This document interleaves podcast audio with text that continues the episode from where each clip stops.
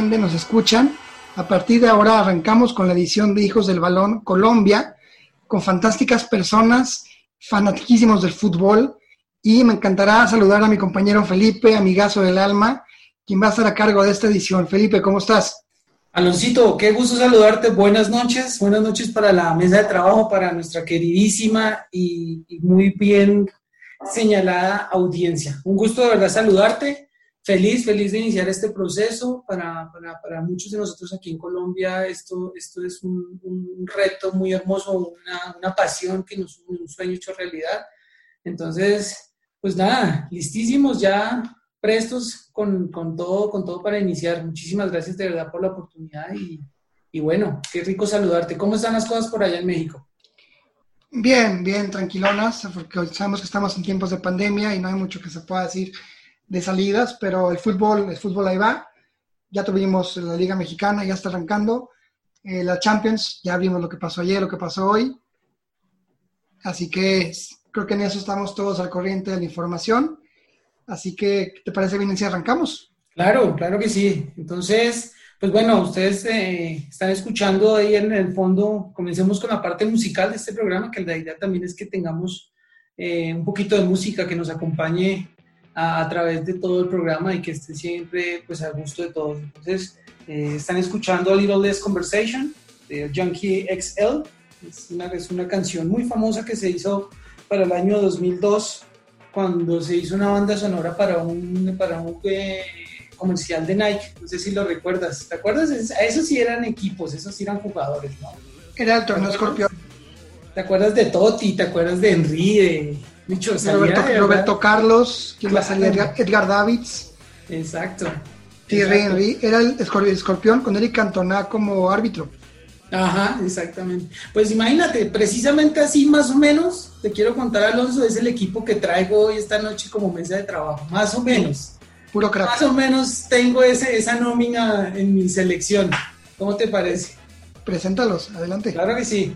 Bueno, pues inicialmente quisiera saludar a una queridísima amiga de hace mucho tiempo. Tuve la oportunidad de compartir con ella cancha cuando era jugadora.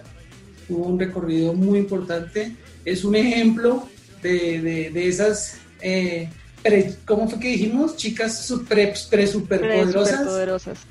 sí, Liliana, buenas noches. Qué gusto saludarte, Liliana Barbosa. Buenas noches, ¿cómo te va? Eh, hola Pipe, hola Andrés, Jennifer, Fernando, Alonso. Muchas gracias por la invitación. Eh, muy contenta de estar aquí con ustedes. Eh, una jugadora apasionada, empírica, porque realmente, digamos, no tuve escuela como tal. Mi escuela ya fue quizás un poco tarde, a los 18, 19 años ya con la universidad. Eh, aún así llegué a ser selección Colombia de fútbol, de fútbol sala, representé también a mi ciudad eh, a las, en muchas selecciones Bogotá, fútbol, también de fútbol sala. Eh, también estuve eh, en muchos torneos universitarios, Ascun, Cerros. Mejor y bueno, dicho. la idea es Bueno. algún día poder fusionar las dos. Sí, viste, viste, gracias. esto, esto nomás es aquí por este lado, baloncito, te estoy contando, esto es la defensa. ¿no? Entonces, Central. la defensa central, ¿no? Entonces aquí ya, ya, ya está. Eh, por otro lado, tengo otro amigo Excelente. también, estamos muy amigos, acá muy una noche de amigos, porque esa es la idea, compartir, debatir, eh, hablar muy, muy, muy sabroso de todo esto del fútbol. Y es un gran amigo, mi amigo de toda la vida, Andrés García Londoño, más conocido como El Manito. Andresito, buenas noches, qué gusto saludarte, ¿cómo te va? Buenas noches, buenas noches a ti, a todo el equipo. Eh, muy feliz, muy contento. eh, eh, un sueño cumplido desde pequeño. Para mí el fútbol siempre ha pasado por mis venas. Yo nunca llegué a ser profesional, desafortunadamente tuve la típica lesión de rodilla. Yo sé que todo el mundo dice eso, pero a mí me se pasó. chingó la rodilla. A mí me pasó, sí, desafortunadamente. Alcancé a estar en las inferiores de, de- de Millonarios, que es un equipo colombiano, el mejor de todos, por cierto. Y, Eso lo eh, vamos a hablar más y, y alcancé a jugar con Falcao. Yo, yo tengo la, la misma edad de Falcao, alcanzamos a hacer pruebas juntos, pero era un monstruo. Cuando eh, Falcao tenía 40, 50 goles en liga, el que le seguía eh, tenía 10, 8, yo tenía como siete por ahí. Entonces no, era... era... Y, autogoles. Sí, sí, sí. ¿Cómo quedaron? 2-0 y perdimos. ¿Cuántos goles hizo? Dos. Así. y perdimos 2-0. Ajá. Sí, así, así era. Ajá. Y bueno, te iba a contar, eh, yo soy biólogo de profesión, eh, trabajo con, con conservación de especies que están en vía de extinción que, que, fue la pasión que me quedó después del fútbol y que ahora pues se pueden, yo, yo les hago un paralelo, se pueden combinar porque eh, eh, el, fútbol es un juego de estrategias de cacería y presa y es muy chévere cómo se pueden combinar esos, esos dos conceptos, la biología y el fútbol. Claro que sí, claro que sí, precisamente. Claro que Andrés, Andrés y todos los, los que están en esta mesa les quiero contar que están aquí es porque son gente apasionada del fútbol, más allá de, que hayan jugado, ¿no? lo que yo quiero es que la persona, ¿no? Eh, un tanto alejarnos un poquito del profesionalismo de, del fútbol o de lo que tengamos como carrera profesional, que aquí estemos como las personas que, que nos identificamos con, con, la gente que nos oye, que es una persona que tiene el, el micrófono abierto en un espacio para comentar, para reírnos, para hacernos bromas, para pasarla muy bien, igual que hacen nuestros compañeros aquí en México. Bueno, y ahí está mi delantero. Entonces ahora voy, voy a saludar a, a, otra, ahora es una jugadora, la, número 10 de mi equipo, si a mí me dieran otro, otro equipo, la 10, la hija, ah bueno, esta mujer tiene hasta apodo comercial y todo en Nike. Creo que Adidas o Nike estaban peleando por ella en algún momento. Estamos hablando de Jennifer Pérez. Yeyita, qué gusto saludarte, la hija del viento. Mi número 10 favorita, la vi jugar en la universidad. Excelente todo, o sea, de esos 10 que ya no hay. Definitivamente qué calidad, qué, qué, genio, eh, genio, contéstanos. Eh, qué gusto saludarte, buenas noches. Pipe, buenas noches, un gusto saludarte, compañeros un gusto eh, tener aquí el placer de, compartir con, personas de tan, tanta experiencia, pues, eh, y poder, pues, eh, compartir en este programa. Muy emocionada realmente, la invitación me sorprendió un poco. toda la vida he vivido el fútbol, me ha encantado el fútbol. creo que aquí es la parte como más bonita, que es donde ya tú recopilas como tantos años de tanta pasión y puedes compartirlo con gente con la que has crecido y que ha amado el fútbol de igual manera que tú. Eh, no me considero un 10, realmente he sido un 9, pero sí, digamos que en varias situaciones de la vida uno tiene que tomar esa batuta, ese liderazgo y gracias a Dios pudimos hacerlo. Eh, compartí gratamente con Liliana, creo que desde que tengo unos 15 años juego con ella, no les vamos a decir cuántos tengo, pero, pero sí son bastantes años los que hemos compartido en canchas, que he tenido la oportunidad de aprender de ella, una excelente jugadora. Y realmente, eh, como ella lo dice, las pre a las superpoderosas porque realmente abrimos eh, no de una manera egocéntrica, sino de una manera muy bonita y constructiva, como todo ese camino para que hoy en día tantas chicas tengan la oportunidad de hacer lo que nosotros tanto soñamos. Por ende terminé estudiando comercio internacional contigo, Pipe.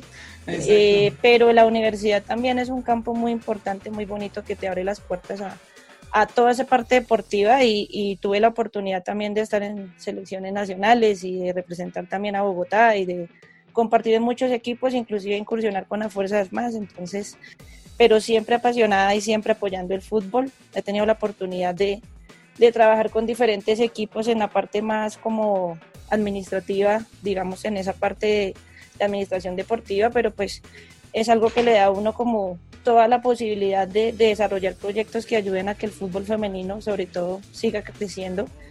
Realmente hay mucho potencial y pues agradeciendo la oportunidad de compartir aquí con ustedes, de poder pues brindar toda mi experiencia y dar eh, eh, grandes apoyos para que este programa sea agradable y que realmente podamos llegar al corazón de muchas personas y bueno, a la familia mexicana que nos está abriendo las puertas.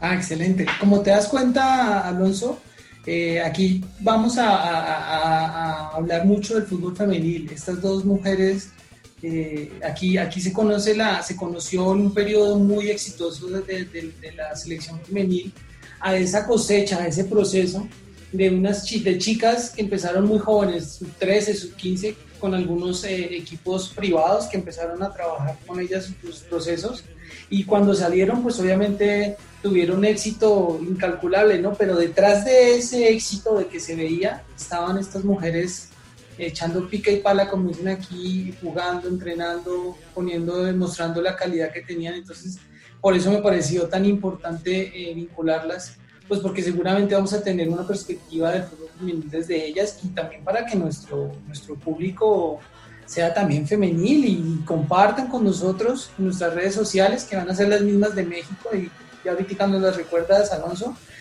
Entonces, por eso, pues están invitadas acá en este proyecto porque las queremos mucho y entendemos y sabemos la importancia de, vincular el fútbol como un todo, sin géneros, sino donde sean todos deportistas de alto rendimiento. Eso es muy importante. es, bellísimo esto, Felipe, es bellísimo que tengamos mujeres incluidas. Lo pensamos desde México, tú ya conociste a Tania, y si no, luego la conocerás. Ahora tienes aquí a, a Liliana y ella. A ella, le decimos con cariño a Yeyita, sí buenísimo, buenísimo.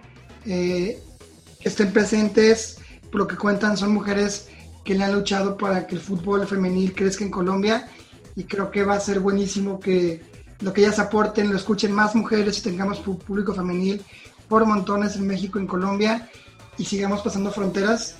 Así que tienes un cuadro de Champions. Sí, espérame porque me hace falta en todo, o sea, aquí no puede haber solo estrellas, aquí también tiene que haber ese jugador aguerrido, Aquí el, el, león del equipo, o sea, el que va y pelea hasta, hasta, hasta la línea, hasta que no se vaya el balón, no, no, no, no se acaba la jugada.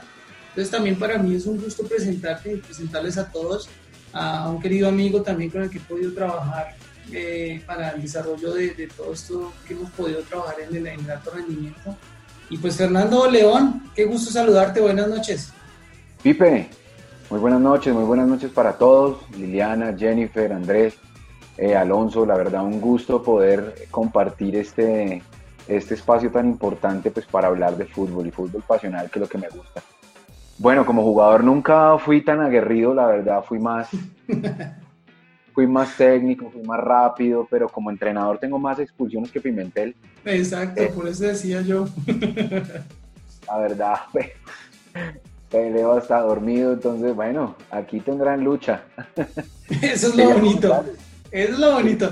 El apellido León no es porque sea gatico, ¿eh? Este señor realmente es, es, un, es un sangre caliente que lo he visto, lo he visto dirigir, he tenido la oportunidad y, es muy bueno. Es muy bueno cómo contagia a sus jugadores, cómo contagia a su familia, porque es más que tener un equipo. Háblanos un poquito del equipo, me parece importante, Fernando. Es más que tener un equipo, tiene una familia. Y eso, hace, eso vale mucho y es muy diferente en los procesos formativos es diferente tener un equipo a tener una familia. Entonces, cuéntanos un poquito, Fernando, cómo, está el rollo de, cómo está la gente de Lyon. Yo quería hacer un paréntesis, Andrés hablaba de la rodilla y yo tengo, yo tengo una mejor, hermano. Y mira, yo iba a hacer, yo iba a hacer yo iba a ir a la selección Colombia como figura de Germán Basílico González en la sub-17 y mi mamá no me dejó ir pues. porque perdí el año, hermano. No, pues. Me perdí por no saberse la tabla del, 9, papá. No, no. Súper rebelde para el colegio. Bueno, gracias a Dios, pues llegué al fútbol profesional. No duré lo que debí durar. Eh, no me lesioné las rodillas, sino simplemente, pues bueno, las cosas no sucedieron. Pero gracias al fútbol, pues estudié totalmente gratis. Eh, pasé por una muy buena universidad, soy abogado de profesión. Luego de eso, pues desarrollé también una serie de, actividades académicas que me permitieron poder eh, abrirme campo en el fútbol, que es pues mi vida básicamente. Eh, y es lo que es hoy, que somos, tenemos un club familiar con, con mi hermana, eh, la mente brillante de todo esto. Yo soy el pasional, el que recoge el pasto, el que limpia los balones. Pero eh, y nos llamamos el Club Deportivo Lyon FC. Lyon FC pues nace más o menos hace ocho años, queriendo brindarle oportunidades de vida a todos los jugadores del país. Y bueno, es por hoy que, que de nuestro trabajo tenemos, estamos más o menos rankeados entre los primeros 15 lugares del país a nivel 20 y tenemos pues todas las categorías. Ahorita pues con ocasión de, de la pandemia pues también hemos sido muy inquietos y, entusiastas académicos y también creamos una línea académica para entrenadores, para deportistas, en coaching, en diferentes áreas académicas y bueno, ahorita estamos brindando diferentes servicios y, nos ha ido muy bien y bueno, un placer estar aquí con ustedes y debatir, pelear. Perfecto, Fernando León. Este, Fernando, eh, esta es tu casa, tú sabes, yo siempre te lo he dicho. Tengo aquí mejor que la propaganda de Nike. Por eso, precisamente, pues, quise poner esa, esa, esa cortina, pues porque nos estamos presentando y, aquí vamos a hacer, mejor dicho, maravillas. Aquí vamos a sacarla del estadio, como allá en México. ¿Cómo la ves? Buenísimo, buenísimo. Tienes un cartel, tienes un equipo lleno de cracks en cada línea, comandado por un técnico excelente como tú, así que no queda más que, que decirles el mejor de los éxitos, rompanla y vamos a golear cada, cada episodio como en México, así que chicos, el lugar es todo suyo. Sí, sí, sí. Y buenísimo, por favor, tomen la palabra y comiencen con lo más bonito que es platicar de fútbol. Y vamos a ver cómo está la billetera post-COVID, ¿no? Porque esto también ha sido un golpe económico grande y yo creo que muchos jugadores se van a evaluar. O sería, digamos, lo, lo lógico, aunque en el mercado del fútbol a veces no, no es muy lógico, pero, pero tendería a bajar un poco, ¿no? Sí, claro, no, ahorita, ahorita la pandemia va a ser un parteaguas de, de, pero mira, pero mira que aún y eso se, se, dan, se dan cosas muy interesantes, por lo menos para hablar un poquito de fútbol femenil. Ahorita llegó Yoreli Rincón, sí, ese ya cierto, al Inter.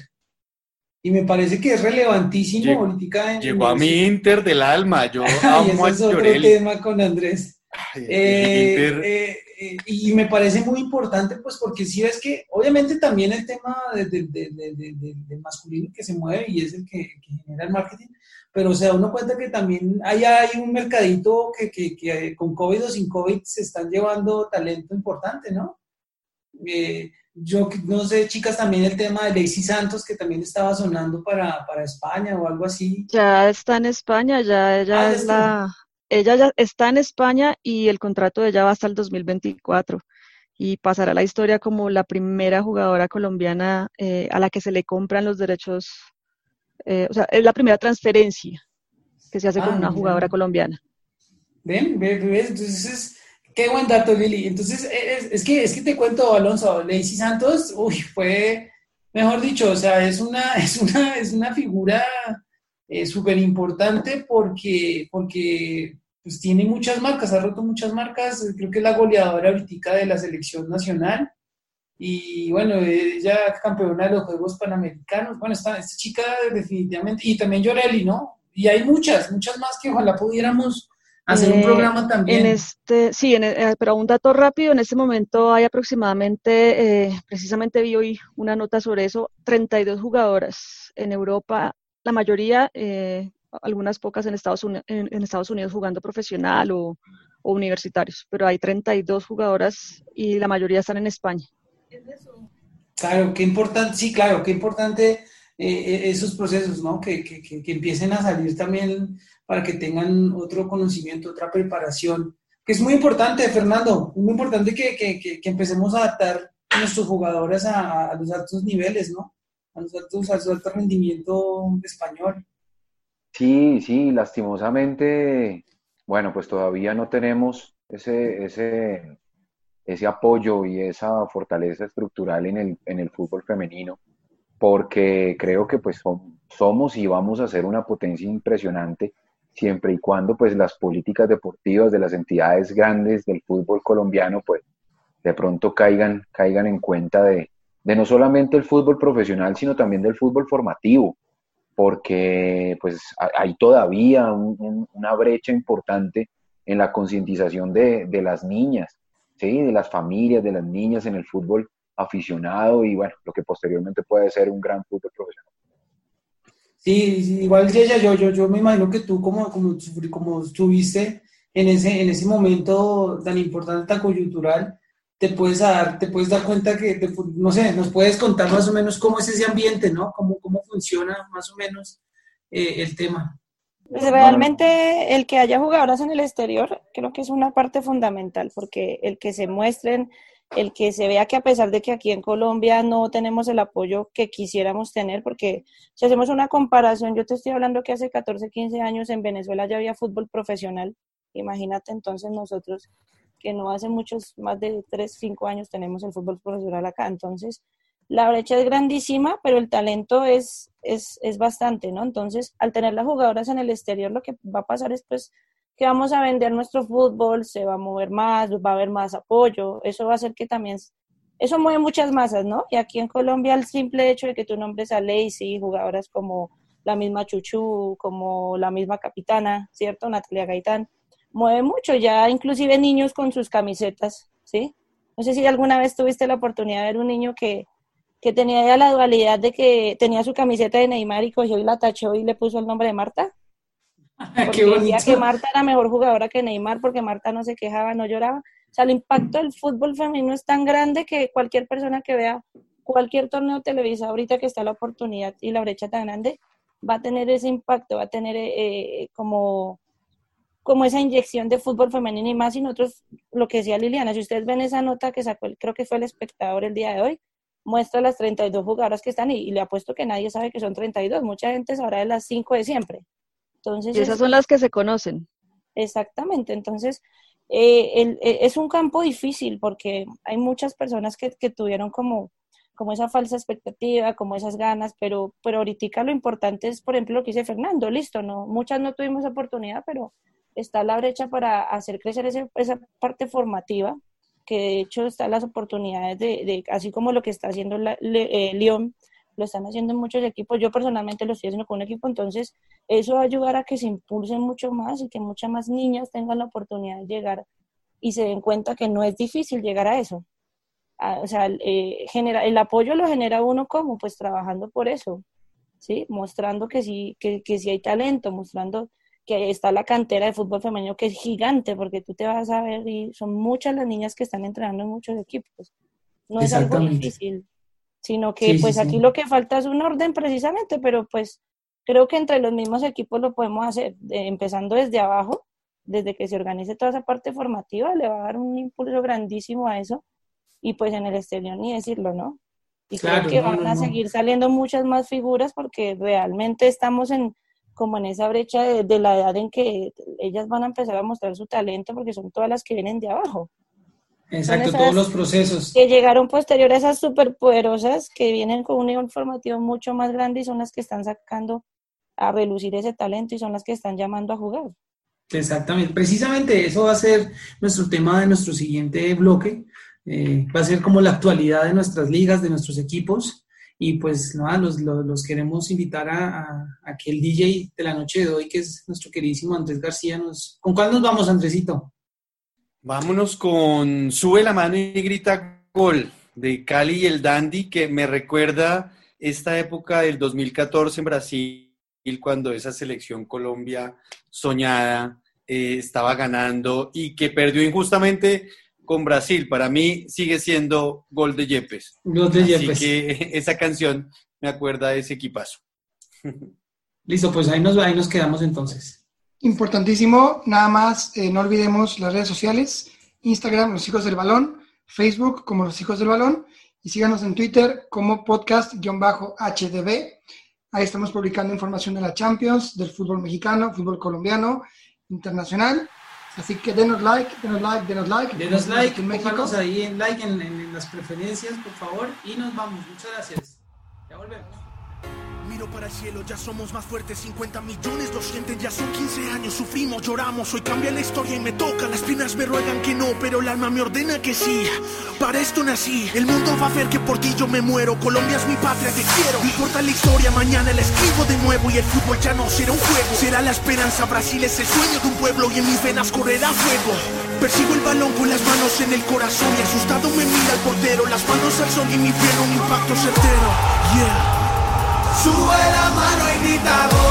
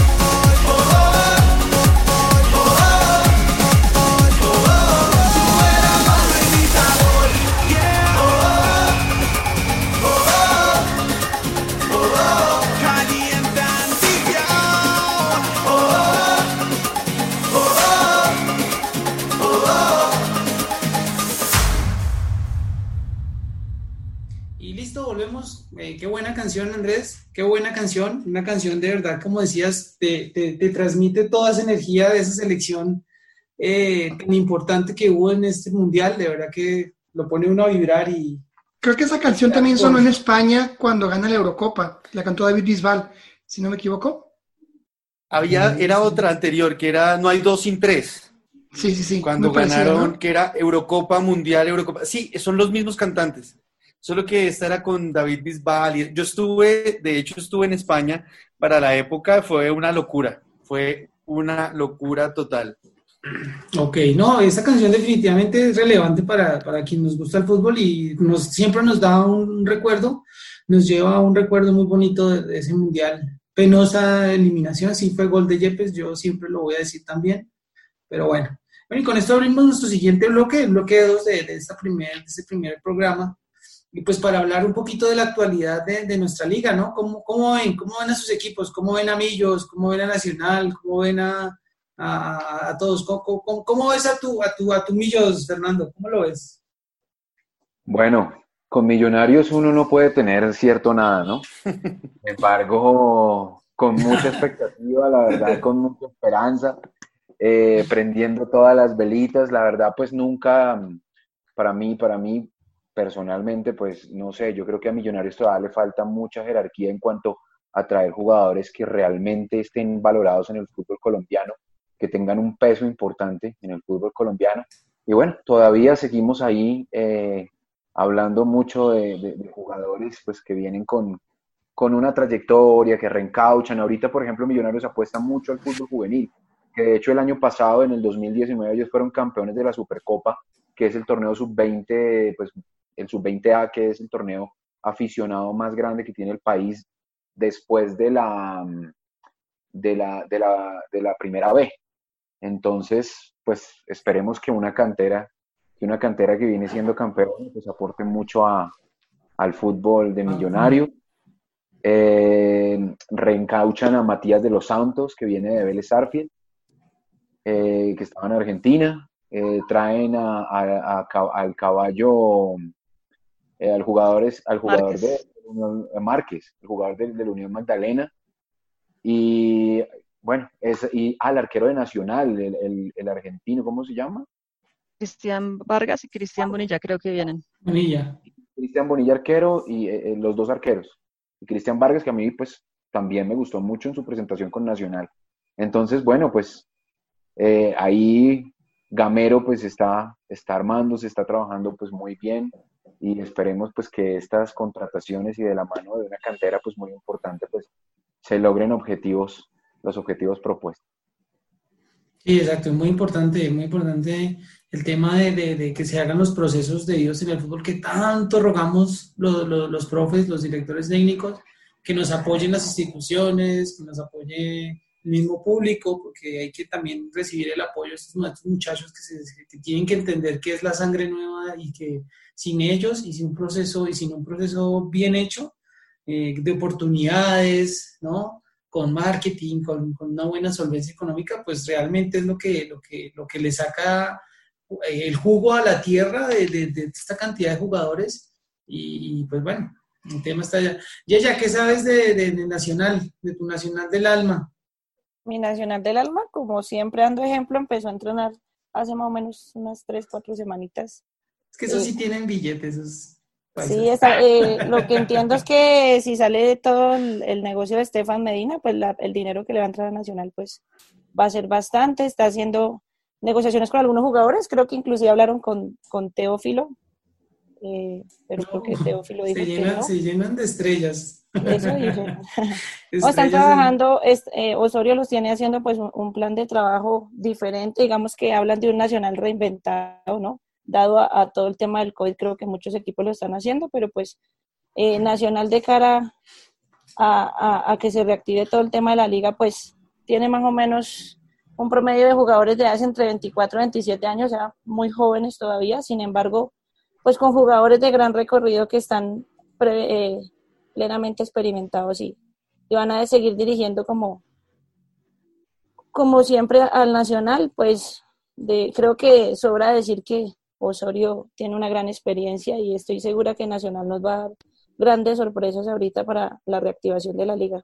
Ya que en México no lo quieren, Osorio. Sí, ese tema precisamente se quería hablar, eso quería decir, en México no lo quieren, ¿eh? o sea, yo tuve la oportunidad de estar allá en México mientras él fue el, el director técnico de la selección mayor y bueno, incomprendido, como la canción de Maelo, el incomprendido, o sea, nadie, nadie, o sea, el man decía y, por aquí algunos sí, por aquí otros no, ¿no? Y más que, Alonso, eh, la, la, la, la, publicidad o el marketing o, digamos, el tema de redes sociales también, el tema de, del periodismo allá es durísimo, le daban con todo allá. Bueno, lo que pasa es que él quería poner a Paco Memo Ochoa de delantero el portero que era ponerle delantero. Lo de la rotación. y pensé, exactamente, rotaba jugadores cada tres segundos y la, y la derrota ante Chile nadie se la va a perdonar. Pero va a ser un paréntesis, fíjate que me está llegando ahorita una noticia y ustedes lo van a conocer, yo no, pero dicen que ha muerto Gabriel Ochoa Uribe, sí. el técnico colombiano que más ha ganado títulos. Sí, es una leyenda. Técnico de la América, de Selección Colombia. Eh, Millonarios, eh, uno de los mejores millonarios de, la época fue con el doctor Gabriel Ochoa eh, es una pérdida para el fútbol colombiano, el, médico. Eh, realmente pues nos duele, a todos los que nos gusta esto es, difícil. No, y sobre todo el legado, el legado de, digamos, porque muchos identifican a Colombia con el toque-toque de Maturana y, y, esto es, eso también hablamos de los procesos esos equipos que montaba el, doctor, como el, doctor, como le decía, eh, eran jugadores, eran, eran, eran equipos que definitivamente sí tenían ese ADN de, tocar mucho el balón, pero no, no tocarlo ahorita como lo hacen de que, que es evitar que se pierda la pelota, ¿no? Aquí hablamos de esa transición ofensiva buenísima que se hacía y que terminaba por lo, por lo general en una opción de gol. O sea, ese era el inicio del ADN de, estas elecciones que vinieron a partir de los 90, de, bueno, desde más atrás sobre todo. Pero la, cuando llegó el pibe que le dio como esa, ese, ese, ese sello único a la selección, entonces es muy importante para, para, para la historia del fútbol colombiano eh, el doctor Gabriel Ochoa Uribe. Esto es, un, es, una lástima, pero pues ahorita lo importante es recordarlo con aprecio, con, con, con, mucho amor por ese amor y pasión que tuvo por este deporte y, y seguir sus caminos, aprender, porque muchas veces no, que, que Pep, que Zidane, que, ¿no? que Klopp y que, mejor dicho, eh, estamos buscando afuera lo que de adentro nos sobra. Entonces, también es importante valorar eh, todas esas características como líder y como, dirige, como director técnico que tenía el doctor Ochoa. De verdad que, que es muy importante. doctor Ochoa, cuatro veces, cuatro veces campeón como, como jugador y cinco como entrenador de Millonarios. Una gloria del Club Azul. Sí, increíble, increíble, increíble. Pero bueno, no sucedió hace, hace una hora y media, por ahí. Hay que recordarlo con, con cariño, con aprecio y, y, y, pues lo que les digo, eh, la mejor forma de recordarlo es, es uno ir a buscar eh, y, entender qué era su método de juego, su metodología de entrenamiento, que en ese momento, digamos, no hay muchos papers al respecto, no, no hay muchos, digamos, eh, información, pero pues importante ver sus, los partidos de sus equipos y todo con América fue imbatible casi cinco años seguidos, pero algo así llegó a la, a la Libertadores. Bueno, ya hablar de él, de sus éxitos, pues creo que es redundar, pero pues realmente una pérdida para, para, para, para el fútbol. Y bueno, ¿y cómo ven, cómo ven la, la, liga? ¿Piensan ahorita que se va, que se va a, a, renovar eh, bueno, la competencia y todo, ¿piensan que hay algún jugador aquí en la liga local que pueda ir a la selección? Ya que nuestro tema, el tema de hoy tiene que ver un poquito con las selecciones nacionales. ¿Cómo lo ves? ¿Cómo lo ves, Lili? ¿Cómo, cómo, cómo ves que hay alguien? Em, hay jugadores, hay materia prima. Mm, por ejemplo, en lo personal me gustaba mucho eh, Jason Gordillo del Tolima. Pero ya, digámoslo, aterrizándolo un poco, eh, tengo entendido que prácticamente nos vamos a ir con jugadores eh, que estén actuando eh, en ligas que estén activas y pues apunta todo a que van a ser los europeos. Y pues tiene razón, o sea, yo no llevaría a un jugador que esté, que esté sin competencia. Entonces, eh, me gusta mucho, como te digo, Jason Gordillo. bueno, de arqueros está también Cristian Bonilla, que siempre ha estado en procesos de selección Colombia de las inferiores también. Eh, sin embargo, vamos a ver qué, qué pasa, ¿no? Porque pues también está todo ese tema del protocolo de bioseguridad, de cómo va a volver el fútbol, se hablan de cinco fases. Entonces, em, esperemos a ver qué, qué pasa, ¿no? creo que eso le pone el picante, ¿no? Porque al hacer ese anuncio también hacen que haya mucha presión aquí internamente por los jugadores nacionales, que, que sienten que no es de pronto algo justo en el sentido que no tienen la posibilidad de hacerlo no por gusto, sino por, por, precisamente cumplir con todos estos protocolos y perder la oportunidad de algo tan grande, ¿no? Entonces creo que eso va a generar un picante y una presión para que los que están aquí presionen para que todo empiece rápido y que si empiece se, se muestre su talento, ¿no? Pero no, es que no solamente es el tema de, digamos, de, prepararse físicamente, técnicamente, tácticamente. Eh, el tema también va, digamos, ya es en la parte de, de cómo, me, cómo me movilizo, cómo llego a Europa porque digamos que todavía los, eh, hay países europeos que están, digamos, bloqueando eh, los vuelos eh, procedentes de países latinoamericanos, lo cual va a impedir sí o sí que lleguen jugadores de Sudamérica a Europa en este momento. Porque realmente ahí, hay una cosa y es cómo, cómo van a estar los equipos económicamente después de, la pandemia también, pues post pandemia. no, no es lo mismo que lo que veníamos antes, aunque en el caso nuestro, digamos, con Fernando, para Millonarios fue mejor que hubo este paro porque está jugando muy mal. Pero después de estos paros tan largos, uno no sabe cómo están los jugadores. no, claro. y, así como benefició a Millonarios, también afectó a Santa Fe, que venía en una curva ascendente. claro. no, Santa Fe venía bien, venía ganando y todo. No, no, no, no, no, no. Mira, el fútbol, la verdad, la verdad, ahorita va a tener un retroceso totalmente notable en cuanto a las proyecciones, en cuanto a las, transferencias, en cuanto a las oportunidades en el fútbol extranjero. La verdad, en este momento, eh, la curva de rendimiento para los jugadores profesionales va a comenzar a bajar notablemente en nuestro país. Y les cuento por qué. Porque ahorita pues ya, ya se expuso, ya estamos encima de la mesa y estamos mostrando todas nuestras debilidades en infraestructura, en organización, en, capacitación, en, bueno, en muchas cosas que realmente pues van de la mano en los procesos, en los procesos deportivos de, los jugadores profesionales. Es tan así que hay muchos clubes que todavía no han podido cumplir con los protocolos. Mm. Es, es, tan así que tengo, pues obviamente tengo eh, tengo información de, primera mano de presidentes de clubes de primera división que en este momento están sufriendo pues una, un, declive financiero pero importantísimo. Es tan así que, por ejemplo, decidieron no lanzar el fútbol, el fútbol, el fútbol femenino sabiendo que tenían un gran equipo en clubes de primera división. Ese es mi eh, A eso, lo que pasa es que ahorita, discúlpame, ahí, ahí digamos que también eh, recientemente hubo una reunión en la Conmebol y digamos que ahí la Conmebol tampoco nos ayudó mucho pues al fútbol femenino, porque anteriormente digamos que había como una disposición donde eh, por obligación los, los, clubes que estuviesen participando en torneos eh, de Conmebol debían tener fútbol femenino. Ahorita la Conmebol quitó eso. Entonces, de hecho, ya vi que, por ejemplo, Once Caldas, que había anunciado para este año su participación, si no fue, bueno, creo que es la primera que o no sé si ya es la segunda, pero, por ejemplo, ya para este año ya se bajó. Y a raíz de, esa, de ese anuncio de la Conmebol, esperemos a ver quiénes se mantienen y quiénes no. Pero como decía eh, Vanessa Córdoba, la hija de Oscar Córdoba, decía, eso es bueno en parte porque vamos a saber quién realmente apoya al fútbol femenino o quién no lo apoya. Y pues es lo que necesitamos realmente saber también, quién lo apoya y quién sí se va a meter la mano al drill, como decimos aquí, y quién lo va a apoyar de corazón, porque realmente necesitamos dolientes, pero dolientes de verdad, no que hagamos las cosas porque, porque tenemos que hacerlas por obligación, sino porque realmente lo sentimos y, nos gusta. Oye, y cambiando un poquito de tema, eh, ahorita un paréntesis, fíjate que tocaban el tema de Conmebol, ¿alguien ya vio la serie del presidente en Amazon? Yo, yo lo estoy viendo. Yo buenísima, buenísima. El actor es colombiano, Andrés Parra, que hace de chileno. Es un actorazo.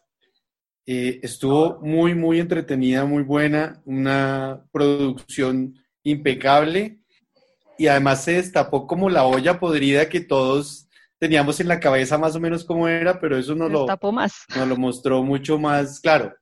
Más. Mucho, Bedoya, ¿ustedes han visto cómo representan a Bedoya ahí en esta serie? No, y es así, fue así, fue así, Bedoya, miran, no lo están caricaturizando, no lo están, no, Bedoya, personaje. ¿Qué le dirás?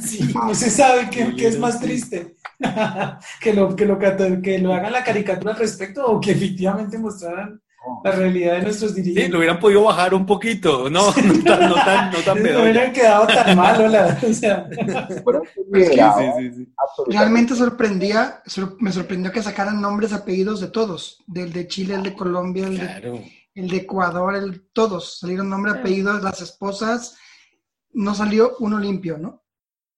No, ni uno, ni uno, ni uno. De hecho, de hecho me parece muy, muy bueno que hayan resaltado tanto a Grondona porque pues Grondona en, en, esta serie del presidente, pues si bien siempre estuvo ahí como, como en conocimiento, también fue una figura neutral en todo esto y, pues yo tuve la, la, oportunidad de leer pues algo de la vida del hombre y, con, mucha gente que lo conoció eh, me hablaba pues maravillas de él.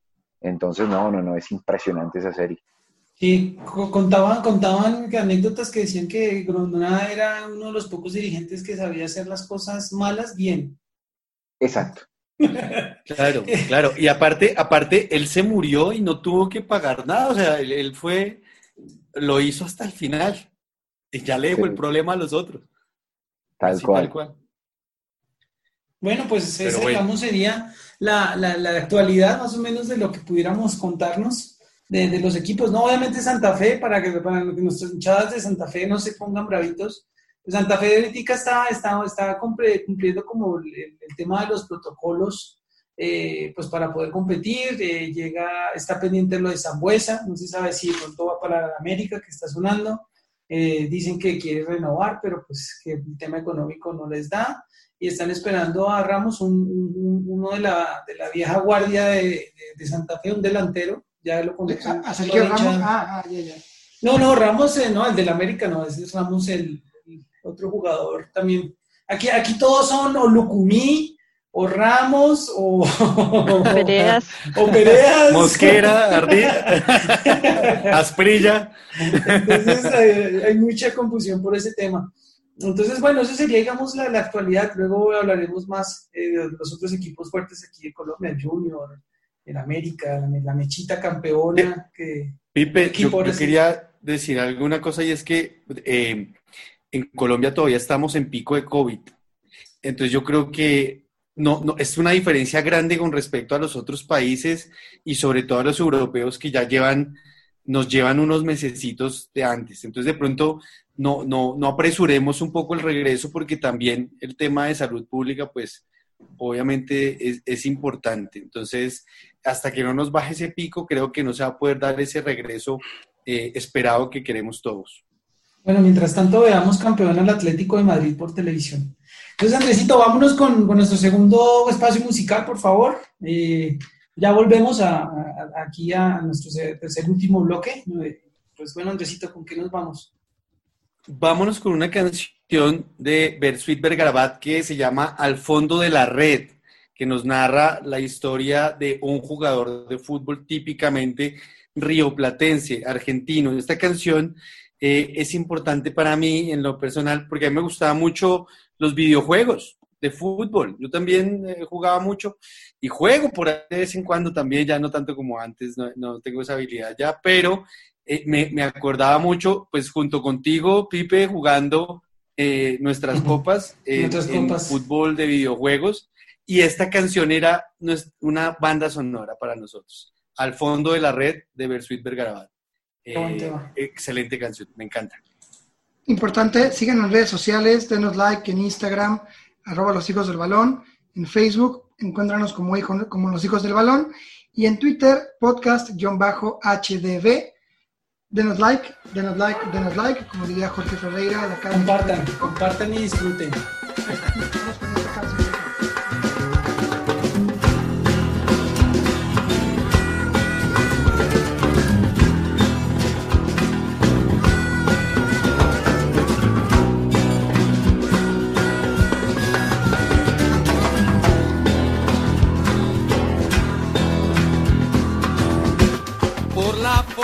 de paz.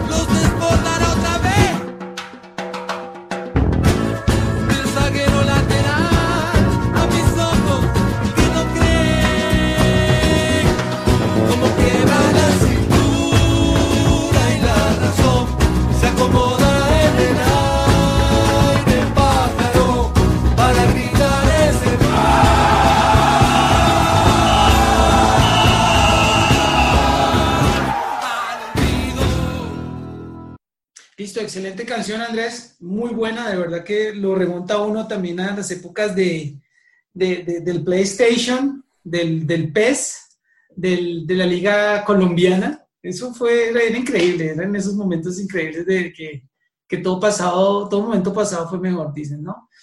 Excelente canción. más ahora con, con, esto, esta, con esta cuarentena, ¿no? Bueno, y bueno, ya eh, para empezar nuestro tercer bloque me gustaría preguntarles rapidísimo. Es un tema, ya vamos a hablar un poquito de, ya hablamos de la actualidad, ya hablamos de, de todo esto que está el tema del coronavirus, que nos va a impedir que gocemos del fútbol aquí en Colombia, allá, allá en México ya arrancaron, nos van a agarrar ventaja, va a estar bueno allá en la Liga Mexicana. ¿Cómo vaya, Aloncito, la Liga? Más descafeinada que, que nada. No, si ya por sí son malos, yo no me los imagino recién, recién llegando. Es que imagínate, llegan muchos gordos porque obviamente no pueden entrenar en sus, en sus casas, sin público, sin público en, las, en las gradas. De pronto, tú, un partido Puebla, Querétaro, sabes que, que no levantan ni la tierra. No, eso es como por decir aquí una equidad, sin desmeritar, ¿no? Una equidad de Huila, una vaina así, más o menos. Entonces, la verdad es que yo lo he visto y ahorita están jugando mis chivas, pero no siento que haya comenzado. no les han avisado que ya es en serio y que, no es entrenamiento. Y ojo que se va a Macías a Europa. Lo platicamos después. Ah, en, luego, luego. En el siguiente episodio aquí en México. Pero muy, muy, muy seco, muy descafeinado. Así que espero que cuando el colombiano regrese tenga un poco más de alegría en la cancha. ¿Tú, tú qué estabas haciendo el 19 de junio de 1990, un jueves por la tarde, Alonso. ¿Te acuerdas? Yo tenía como cinco años. No, en el 90 pues no tenía, tenía tres años y medio, no me acuerdo. Así pues es cuento, de casa, diga. pues te cuento que en ese momento estaba jugando la selección Colombia, la que a mí me parece, a mi dato personal, si me preguntan, la más sobresaliente, la más relevante, que era la del Mundial 90, la que estábamos jugando ese día, estábamos jugando con Alemania, y, y, los goles llegaron en el minuto 83, y después del gol de Rincón, que yo creo que todo colombiano vibra y, si sufre todavía se le ponen unos pelitos así. Eh, ese 1-1 increíble, ese pase, esa combinación, esa transición ofensiva fue, fue increíble. Entonces, precisamente te preguntaba porque ese es el tema que, que, que, quiero que toquemos, el tema de las elecciones para mí esa selección del 90 era una selección definitivamente, o sea, te cuento que habían jugadores de la talla sin, sin de verdad, sin, sin, sin hablar mentiras ni hablar carreta como hicimos aquí, habían delanteros de la capacidad de, no sé, ayúdenme, fácilmente. Mira tú una estrella cuando jugaban el Parma. Era, Faustino Esprilla, Valderrama, estaba... No, ahí todavía no estaba Esprilla, Esprilla... me refiero a la calidad de ver a Esprilla jugando en el Parma de eh, talla mundial. No, es que es, un poquito, pues, para los millennials, de pronto no como... ¿El Tren Valencia ya estaba? No, todavía, sí, no, bueno, estaba todavía pensando también. para los millennials tipo... Te voy a decir quién estaba. estaba un Iguarán, un Iguarán parecía, parecía un George Weah. Un George Mendoza, eh, Cabrera. Andrés Escobar, Carlos Perea, Leonel Álvarez, Carlos Estrada, Eduardo eh, Niño. la gambeta Estrada, oh, que era, era un, un, un, un regateador impresionante. Eh, Bernardo Redín, que para muchos ha sido mejor que el pibe. Que el pibe, claro. Pero. Bueno, no, tampoco. Eh, Leonel Álvarez allá con sus greñas. Leonel Álvarez. Andrés Escobar. Es que mejor dicho, Rubén Show. más o menos para, para sí, el, el, Rubén Darío Hernández, el delantero que goleador toda la vida. Del Millo será. exactamente, exactamente. En ese momento había nueve jugadores del Nacional, cuatro del América y tres de Millonarios, y el resto que entre Dios y escoja. O sea, eso demostraba el poderío que tenía el equipo de, de, de, Medellín, de Medellín, que recién venía de ganar la, la Libertadores en el 80. La Libertadores. Ajá, ese, ese cuando, cuando el, el penal. Pero pregunta, recién, recién venía a comprar, digo, recién venía a ganar la Libertadores. Este equipo de los ¿Se notó, ¿Se notó mucho? Este equipo del 90 de Colombia era más fuerte que la que voló Argentina antes del Mundial. No, esa es mi selección, Alonso. Gracias por esa pregunta, porque a mí me parece, doy, doy pie para eso, a mí me parece la mejor selección de la historia esa, la del año siguiente, la que fue al Mundial de Estados Unidos, pero realmente fueron muy indisciplinados, ¿sabes? Eh, fueron muy rumberitos, tomatrago, eh, fiesteros, y eso les pesó.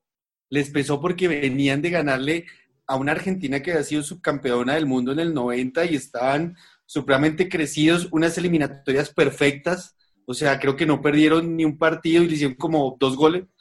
Y luego llegan a ese mundial con rótulo de favoritos y nos cogió Rumania y nos bajó de ese, de ese sueño. Luego, Ah, además, porque es que Pelé, claro, es que Pelé nos echó la sal, como decimos en Colombia.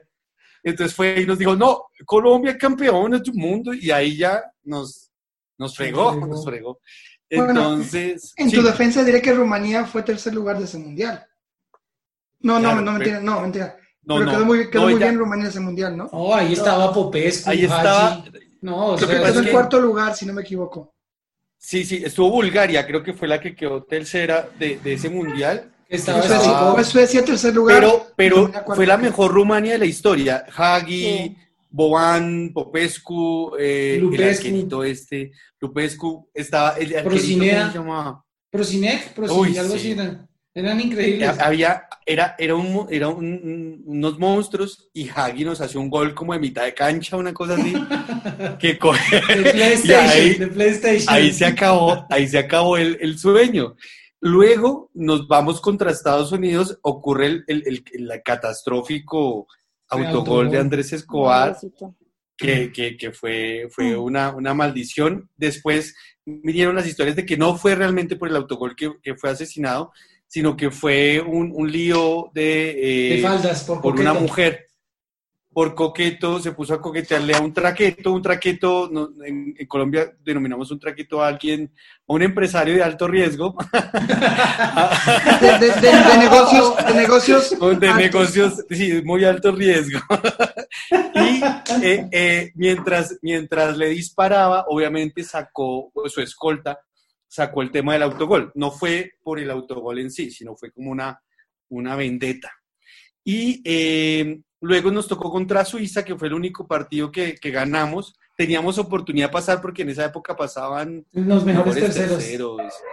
Sí, y hasta el último momento estábamos ahí como apretando para pasar, pero desafortunadamente no pudimos pasar de primera ronda con la mejor selección de la historia, una selección que tenía a, la banca de esa selección era impresionante. O sea, no solo la titular, que era lo que pasaba en la del 90, que la titular era muy buena, pero las reservas tal vez no tanto. Esta sí tenía mejor banca. Y teníamos el mejor jugador del mundo, que era Asprilla. Para mí en ese momento, Asprilla era el mejor jugador del mundo eh, y teníamos al mejor pasador del mundo, que era eh, Pibe. La, la contención de esa selección eh, tenía Rincón, Freddy Rincón, que era el mejor jugador de América en esa época también. Eh, tuvimos una defensa conformada por Luis Carlos Perea y Andrés Escobar. Sí. Eh, es muy parecida a la, de, a, la de, a la del 90. Sí, lo único que cambió fue el arquero, digamos, así como grande, y los delanteros. Entonces, René Guita por estaba el problema, porque estaba el por, por, narcotráfico. No, no, por hacer negocios de alto, de alto riesgo. de alto riesgo. Y luego el tema arriba, que era, que era Asprilla y, el Tren Valencia, que estaba en ese momento en el Bayern de Múnich. Nosotros no exportábamos muchos jugadores en esa época, pero Andrés Escobar iba para el Milan, eh, eh, estaba Asprilla en el Parma, en ese Parma que, que, ganó la Copa UEFA. Con Brolín. Eh, con Brolín, con Sola. Eh, no sé si en esa época ya jugaba Bufón, creo que estaba chiquito, pero. No, es Bufón tampoco es. Sí, tiene como 35, tampoco tanto. Era su octava Copa del Mundo, creo. Que, Bufón con 42 años, creo que todavía creo que sí estaba. Sí, que sí, creo que estaba, creo que estaba. Claro, y, es que en luego, en Italia, no, es que, era, era Pagliuca el portero de Italia, creo. Pagliuca y Senga. Ah, sí. Estaba, estaba, mm, eh, Asprilla con Crespo, ¿no? En ese Parma, en el Parma de la UEFA. Bueno, estábamos llenos de... El pibe ya estaba en Montpellier, creo. Sí. No sé si... O en Valladolid. Eh, fue, no, en Valladolid. creo en Brasil. Sí, ah, también. Sí. estaba en Brasil. Valenciano, que era un monstruo que la rompía aquí en Colombia con el Junior. Bueno, era una selección magnífica línea por línea y que no pudo ser campeona por indisciplina, realmente, no, no fue por más. Ese, ese mundial, digamos, ¿quién ganó ese mundial? Brasil. Brasil. Comparemos esa selección, no, no daba. O sea, Una pregunta. ¿Quién era, quién, era Dunga? Colombia? ¿Quién era Romario? ¿Quién era Bebeto? Nadie. No, pues, pero podíamos compararlos. Una Asprilla, Bebeto, un, un, un, un Romario Tren Valencia. No sé, a mí me parece que. Oye, el, el, eliminatorio. Leonardo Pío Valderrama. no, bueno, sí. no, no. Oye, hay, que respetar las hay que respetar las, proporciones. las proporciones. Sí. No, bueno. En la eliminatoria del Mundial 94, ¿cómo quedó, Argentina, cómo quedó Brasil-Colombia? Para ponerlo en perspectiva. No jugamos. En esa época habían dos grupos. Brasil iba por otro lado, por el lado de, Bolivia, que pasaron los dos, y Colombia pasó por el lado de Colombia, Argentina, Colombia, Paraguay, si no estoy mal, y Argentina pasó, Argentina pasó de repechaje. Pasó, sí, lo mandamos a repechaje con el 5-0. Sí. Entonces, ahí, ahí en esa época, Alonso, no sé cómo era que hacían, la verdad, yo también estaba en mis primeros años, pero entiendo, entiendo que, que dividían, dividían un grupo, la, dividían a Sudamérica en dos grupos y entonces le daban, el primero de cada grupo pasaba y los otros dos iban a repechajes y listo, eso era, eso era lo que había. Entonces, eh, pues sí, afortunadamente les fue bien y fue muy buena, muy buenas eliminatorias, pero pues las eliminatorias no ganan el mundial, lastimosamente. Lili, ¿tú cuál tienes? ¿Cuál qué opinas? ¿Cuál vas, Lili? Yo me quedo también con la del 90. Sin embargo, pienso que son como camadas de jugadores que, que, digamos, salen por épocas. Eh, finalmente estamos hablando del Mundial del 94, del 90, 94 y el 98, que más o menos se basa, digamos, en la misma camada digamos, una columna vertebral, que en la defensa, pues ya lo hablamos, estaba Andrés Escobar, el pibe que estuvo en las tres, eh, y otros jugadores que estuvieron en esas tres. Eh, eh, Álvarez. Lionel, Rincón. Barrabás Gómez. Y ahorita, digamos, estamos viviendo esta nueva generación con sus referentes, James Rodríguez a la cabeza, lastimosamente Yepes, ídolo mío. me, fascina mucho su, juego. Bueno, estaba él. Eh, de hecho, pienso que lo que le falta a esta camada es un líder como él. Porque pienso que no, no, no, ha, no ha llegado quien asuma ese papel. De pronto está Falcao, que también está también ya como de, con todo el respeto y el agradecimiento y el amor del mundo, pero ya también está como, pienso yo, en sus, en sus últimos pinitos. Eh, Falcao, extraño mucho, por ejemplo, en esta, en esta nueva camada, eh, un jugador como lo fue eh, Zúñiga. Me parece que nos falta un lateral de la categoría de él, que tenga ida y vuelta, que encare con propiedad. Los jugadores que tenemos, por ejemplo, eh, desde mi forma de ver, está este Santiago Arias. Arias. Es muy táctico, me parece que es aplicado muy tácticamente a, lo que se, al libreto pero no es tan osado como de pronto sí lo era. No, tenía esa picardía que tenía Zúñiga. sí, es que en, esa época los laterales eran Armero y Zúñiga, eso era una barbaridad para, para las... Ya, ya, ¿tú qué opinas? ¿Cuál es la tuya? más No, yo, aunque no tenía la conciencia, todavía veo los videos de, ese gol de Rincón y se me eriza la piel. Y no solo por el gol de él, es que es ver la jugada previa, ¿sí? La ingeniería, o sea, eh, lo ingenioso del pibe, ¿no? Pero más allá de eso, como todos le copian. Ver una Colombia que haga ese toque-toque, que pues hoy en día en el fútbol eh, no es tan común porque hoy en día el fútbol se ha basado más en la parte física, sí, un juego más rápido, un juego diferente, pero que cuando tienes un jugador de experiencia, como dice Liliana, le dan ese, ese, cambio, ese toque, esa picardía de, de romper con todos esos paradigmas, esos esquemas y volver el fútbol diferente. Entonces ahí entra un Messi, alguien que, que entre con, con la cabeza más fría a idear jugadas, a jugar en equipo, ¿sí? Y ahí es donde, por eso estos monstruos como, como lo son Ronaldo y Messi, rompen con el fútbol normal. Porque tienen esa mezcla de, de, ese jugador anterior, más esa tenacidad y esa velocidad, como decía Fernando ahorita, la formación de Ronaldo, que no es gratis, porque el man lo hace por eso. Mira la diferencia con un James, eh, puede tener la fama y el, el, egocentrismo del mundo, pero el man trabaja y está ahí y se le ve y da resultados. Entonces, pienso que, que, que por eso es tan difícil medir uno un jugador también por cifras. Pero pues si me preguntas a mí, sin, sin, sin tener la conciencia, porque tenía cuatro añitos, pero creo que la mejor ha sido la del 90 y más porque aparte de eso eran los, los, que, los que en ese momento sí tenían como esa disciplina y abrieron toda la brecha. ¿Qué pasa en el 98? Pues que ya a Colombia le faltó fue renovar todo, siguió con esa misma brecha, esa misma camada. y, derecho y no pasó nada. Acabar con todo y de, como todo lo que sube al final tiene que bajar y ahí rompimos y tenemos que empezar a reorganizarnos y por eso duramos ese tiempo en que no ni siquiera fuimos a los mundiales, mientras Colombia buscaba eh, esa nueva estrategia, esa nueva línea de jugadores para, eh, es que era un reto muy grande, ¿cierto? Eh, mirar hacia atrás y ver tremendos jugadores, tremenda selección y pues volver a armarla, ¿no? Sí, claro. No, en el 98 tuvimos ese espacio en blanco y no pudimos. Y el 98 nos vuelve a coger Rumania y nos da otra vez. O sea, es que... Y creo que es exceso de confianza, porque menospreciaban a Rumania. Yo en algún lado leía eso, que eh, contaban que Andrés Escobar pedía que los dejaran ver los videos y Maturana no los dejó ver videos de Rumania para mirar quién era el tal Hag y toda esa gente, ¿no? Supuestamente era como un exceso de confianza o no conocer un equipo que pues nunca había dado como historia en el fútbol y, y nos sorprendió. Sí, sí, sí. Tome. Y además nos tocó, en el 98 nos tocó esa, esa Inglaterra de Owen y Beckham también. Por ejemplo. Owen, ¿Quién era? ¿Quién era? Comparemos a Owen. Ay, Fernando, ¿tú qué opinas? ¿Cómo ves, Fernando? Bueno, pues yo soy muy partidario y respaldo muchísimo los procesos, como ustedes lo saben. Yo me iría con la, con la selección de Peckerman. Yo me iría con la selección de Peckerman porque pues no es un proceso de, que se armó de un momento para otro. Recuerden que ellos fueron campeones juveniles, creo que fue de Tulón. Sí, sí, del Mundial de, de, de Sub-20. Sí. Del Mundial del Sub-20. Eh, ellos, ellos vienen jugando juntos desde muy pequeños.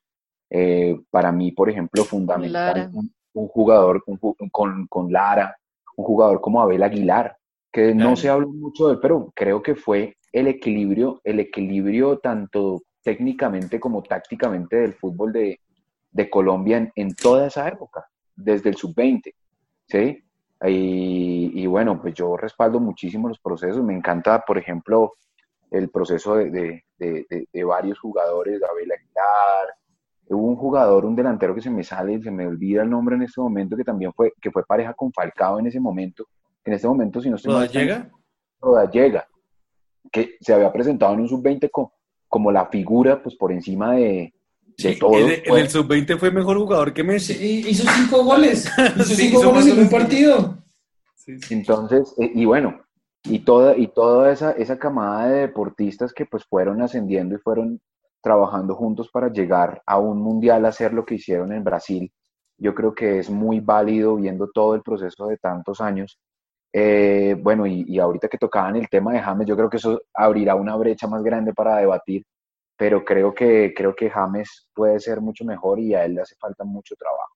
Tiene una conciencia muy pobre en este momento. Nosotros en, en el medio deportivo, en el medio pues que, que, hemos tenido la oportunidad de, concordar, eh, entendemos y estamos de acuerdo que James Rodríguez es un excelente jugador, pero que trabaja muy poco. Acostumbrado a que todo el mundo lo lleve, que todo el mundo lo traiga, que sea el bonito de la, de, del grupo, pero pues aquí le tocó un poco chocarse con, con, con todos sus compañeros y con una, con una cultura de, trabajo y de profesionalismo. Entonces, bueno, me voy con esa. Ok, muy bien, ¿no? Sí, es que definitivamente la que por resultados también ha sido la, la mejor, la que mejor mundial ha tenido, la que, la que tuvo el mejor jugador de, de esa copa, el goleador fue James.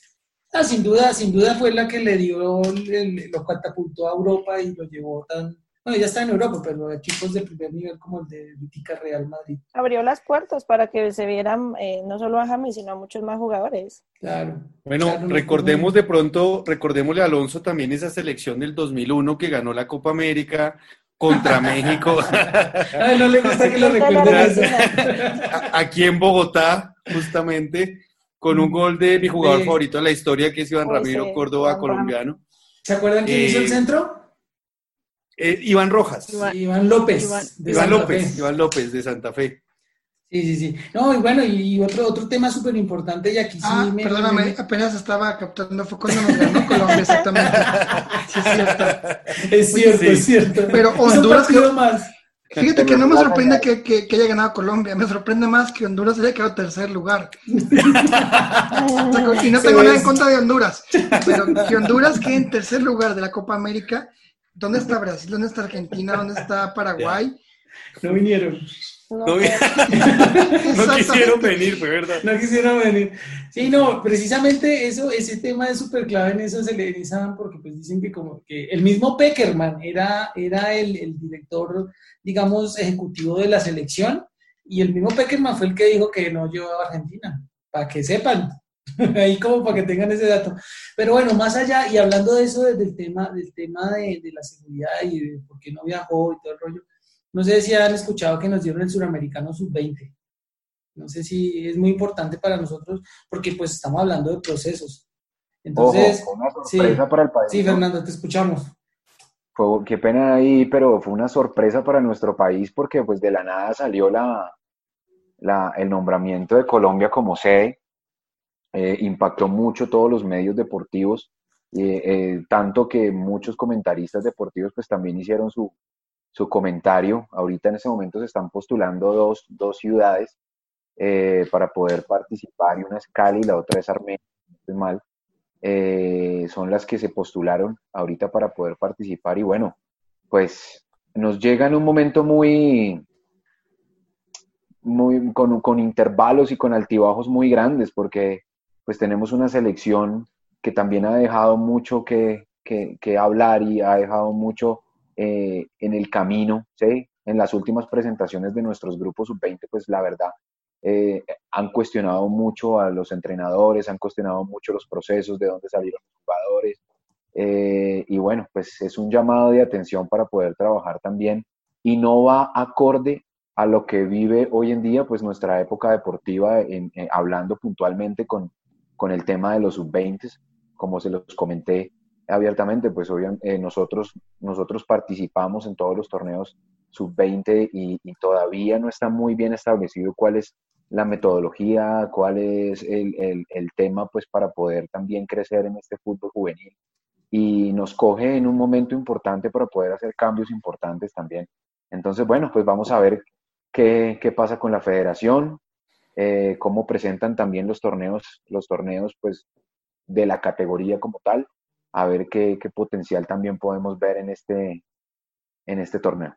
Sí, Fernando, eh, lo importante es el proceso sub-20 en Colombia sí existe porque uno, uno se pone a ver y apenas con la liga profesional, con la liga, digamos, la, la, la, la primera, y uno ve la segunda, o sea, el ascenso, y de ahí nada, ¿qué, qué hay? ¿Cuál es tu opinión? ¿Cuál es tu, tu realidad? O desde, un equipo sub-20, ¿cómo se maneja esa realidad? Pues es un sinsabor que siempre nosotros en este momento vamos a tener porque es una brecha grande que hay entre la segunda división ¿sí? y el torneo supuestamente más importante, porque cabe recordar que el campeón del sub-20 juega la Copa Libertadores sub-20. Entonces, pues no tiene ningún sentido todavía em, la metodología de participación en estos torneos. Es muy importante, pero realmente no salen los jugadores de este torneo sino de los jugadores que participan a nivel profesional en los equipos de primera división, ¿sí? Primera y segunda división. Ahorita, pues nosotros, ¿cómo vemos, cómo vemos em, esta oportunidad? La vemos pues por el lado que están presionando para crear una tercera división profesional acá.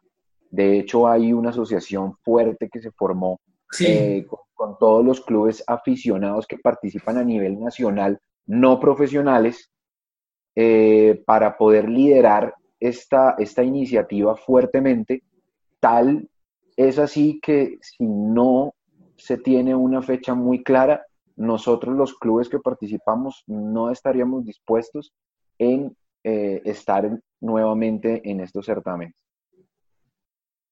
Sí, porque, o sea, si no hay una orden y, no hay las garantías para que se le se le dé la garantía, valga la redundancia, al jugador y sobre todo al equipo y, todo, pues es, es, es, inútil, ¿no? Es, es como echarle agua a un balde con rayitas. Se va a salir, o sea, no va a pasar nunca nada. Es que es impresionante. En un país que tiene este potencial y esta exportación tan grande hoy en día, eh, ver cómo los demás países tienen hasta seis divisiones profesionales. En México creo que hay una división profesional solamente para las universidades. Entonces, eh, o sea, no sé si estoy, si estoy mal, creo que me lo, me, lo presentaron de esta manera, pero aún así, aún así nosotros con el potencial que tenemos, mira, tanto universitario como colegial, como, como eh, en la Liga de Fútbol de Bogotá, en las demás ligas, en la de fútbol, sea, todo el potencial deportivo que tenemos porque pues nosotros que participamos en este tipo de certámenes hemos tenido la posibilidad de armar grupos tan grandes que hemos podido pasar por encima de un Millonarios, de un Pereira, de un Santa Fe, de un Chico Fútbol Club, eh, con, con, con, nuestras posibilidades, que obviamente son mucho más reducidas que un equipo profesional. Y aún así, pues bueno, lastimosamente voy a tener que ser yo el que cuente este tipo de cosas. Pero Millonarios, siendo campeón del torneo nacional sub-20A el año pasado, solamente dejó cinco jugadores para el, para el 2020. Entonces, Imagínate, siendo campeones, siendo campeón, teniendo un proceso de tanto tiempo. De hecho, yo lo viví como jugador juvenil, como jugador de divisiones inferiores, ver como grandes deportistas que tenían procesos desde los 5, desde los 7 años, haciendo selecciones Bogotá, yendo a selecciones Colombia, accediendo a un montón de posibilidades, ver que en un momento del camino les cortan un proceso de tantos años que involucra no solamente su aspecto financiero, sino también deportivo. Entonces, pues la verdad tenemos una cultura muy, muy vaga todavía de, lo que significa un proceso y bueno, pues es un momento muy grande ahorita teniendo este, este, este sudamericano para replantear muchas cosas. Ahorita todo el mundo está muy inquieto y está muy rebelde. Ahorita todos los clubes dentro de los cuales pues me hago también eh, partícipe de, de, de, de este tipo de iniciativas, en donde nosotros somos campeones de un torneo nacional, subcampeones, perdón, de un torneo nacional sub-23 y que de aquí no pasa nada más. Sí. entiendes? Es que, es que lo que te digo, o sea, no va para ningún lado, o sea, inversión, papás, jugadores, eh, cuerpos técnicos, no. va para ningún lado.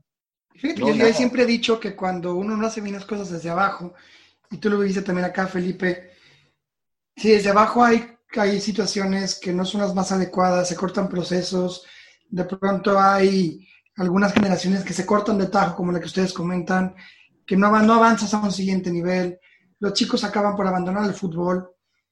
No se puede esperar que la selección haga algo bueno.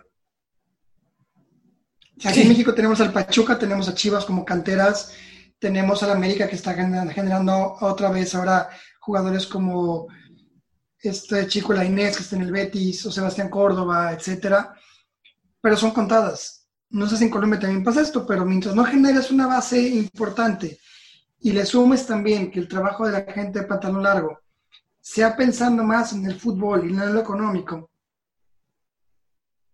como en su momento lo, lo hizo España, que ponderó a la parte deportiva con el Barcelona, con el Madrid, con las canteras, con el Valencia, etcétera, y fueron campeones del mundo pero yo no sé si en Colombia también pasa esto de que de pronto todo se hace patas para arriba, como decimos acá, y se espera un resultado magnífico en cada cuatro años. Totalmente, totalmente. Aquí pasa exactamente igual porque realmente tú ves que hay un, equipo aquí en, en, Colombia sub-17 que se llama Arco Zaragoza, campeón, armaron un equipo, es, es un equipo aficionado, pues, amateur, pues, en donde tienen solamente hasta, hasta categoría sub-17 son campeones del torneo nacional sub-17, venden a la mayoría de sus jugadores, en donde pasan de pronto a hacer procesos también formativos en otras divisiones y, y después les cortan los procesos. Entonces, ¿qué pasa con todo ese, todos esos jugadores? ¿Sí? ¿Qué pasa con todo ese semillero de jugadores que vienen haciendo las cosas bien?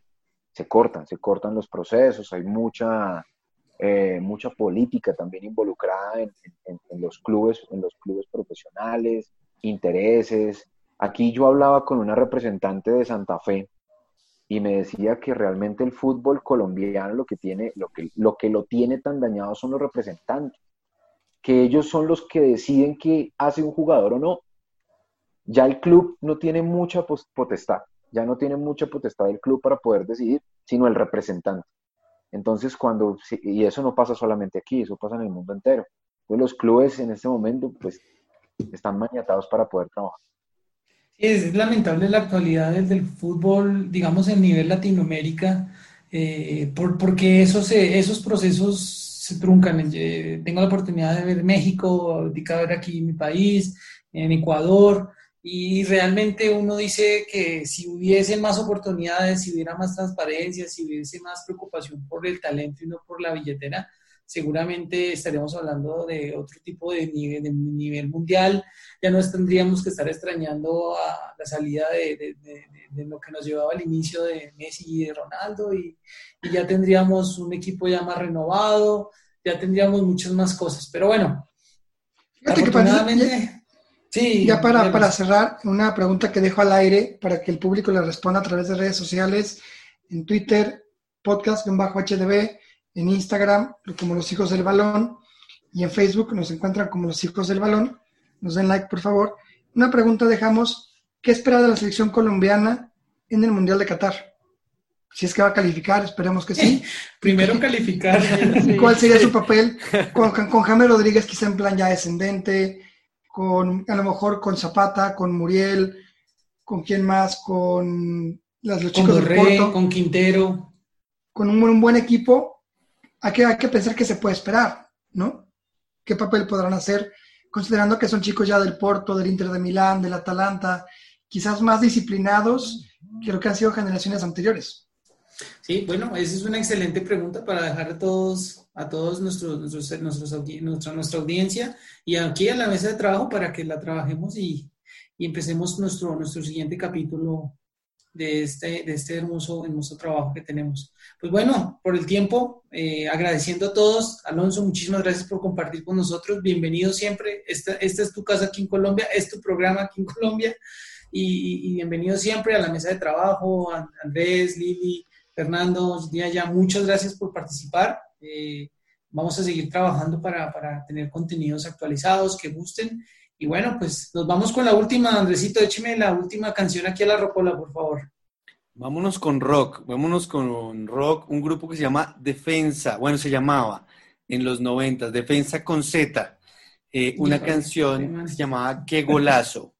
Eh, es un, un rockcito y en la mitad de la canción va este gol maravilloso que le marcó la selección Colombia del 90 a Alemania en el Mundial de Italia. Así que que la disfruten y pues nos vemos, síganos en redes sociales, como dice Alonso, en Instagram arroba los hijos del balón, Facebook los hijos del balón y en Twitter podcast guion bajo HDB.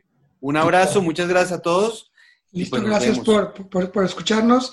Pipe, Andrés, Fernando, Liliana y Jennifer un gusto enorme de vuelta eh, otra vez por, por ser parte de este gran equipo. Esperemos que pronto también estén acá con, con el Crew de México compartiendo ideas y anécdotas. Será una maravilla compartir micrófonos desde este lado. Así que un abrazo de gol fuerte para cada uno de ustedes. Vale, igual que sí. Igual eh, yo soy el representante de cada uno de ellos, ¿no? un abrazo, un abrazo, nos vemos. Muchas gracias para todos. Lo negociamos. Un abrazo.